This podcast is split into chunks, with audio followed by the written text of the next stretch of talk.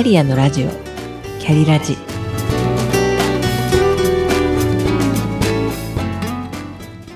キャリアのラジオ、キャリラジ。この番組は自分の中の多様性と可能性を最大限生かしてしなやかに100年生きたい、そんなあなたに向けてお送りするキックカウンセリング番組です。お疲れ様です。キャリアコンサルタントの香織です。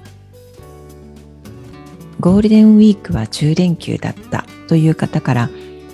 私のように暦通りの飛び石連休だった方もいらっしゃるでしょうか。個人的には時が許せば、皆さんが働いている時に県外や海外で静かに過ごし、皆さんが休んでいる時は働くというスタイルが理想です。さて本日は、働きやすさと働きがいはセットについてお話しします。安心かつ快適に働ける、また休暇や福利厚生が充実しているといった働きやすさ、そして働きがいとは、生き生きと意欲を持って仕事に取り組む状態のことを言い、働く人の達成感や仕事での成長に関わります。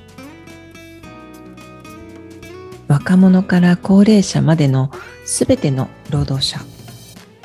そして女性、障害者、外国人、性的マイノリティなど、ダイバーシティな人材が働きやすい職場づくりや働きがいを向上させるために、多くの企業がさまざまな取り組みをしているかと思います。求職者は仕事を選ぶ際に、どのような福利厚生があるかで企業を選ぶ傾向が見られます。しかし、働きやすさか働きがい、どちらか片方だけでは生活の充実やパフォーマンスの向上は感じられないもので、どんなに働きやすくても働きがいとセットであってこそ、パフォーマンスは上がることにつながると言われています。労働経済白書令和元年度労働経済の分析によりますと、働きやすさの向上が定着率などを改善し、働きがいの向上が定着率に加えて、労働生産性や仕事に対する自発性、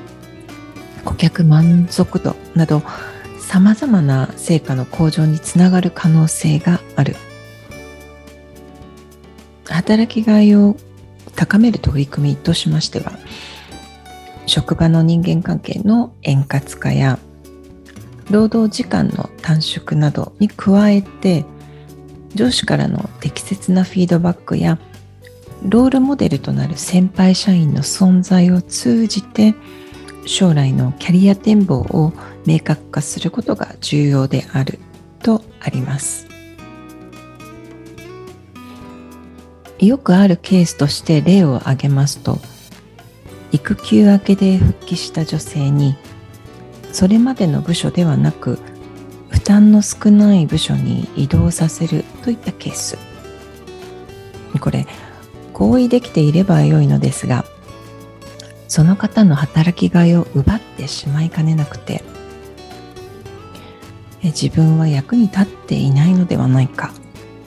必要とされなくなってしまったのではないかと、自己有用感が下がってしまうことがあります。働きがいの高い労働者は、成長実感が高い傾向があって、成長実感とは具体的に言いますと、仕事を通じて成長できているですとか、自己効力感、仕事への自信ですね、これが高い。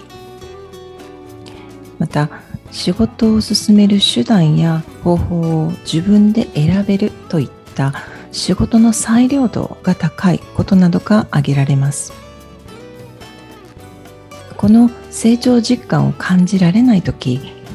たとえ働きやすい職場であっても、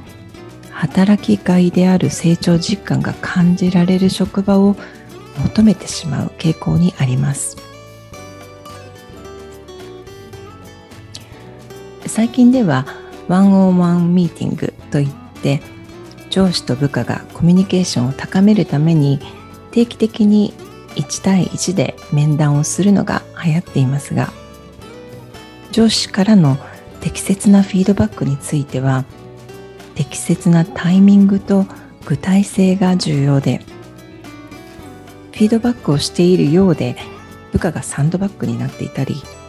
ただのダメ出しになっていたりするのもよくあることです。マネージャーの皆さんには傾聴を学んでいただいて、ぜひキャリアコンサルタントの資格を取っていただくことをお勧めします。そして上司からの適切なフィードバックと合わせて、勤め先の企業でどのようなキャリアを築いていくか、キャリア展望が明確になるような話し合いの場を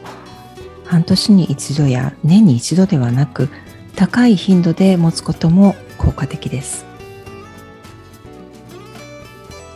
いかがだったでしょうか？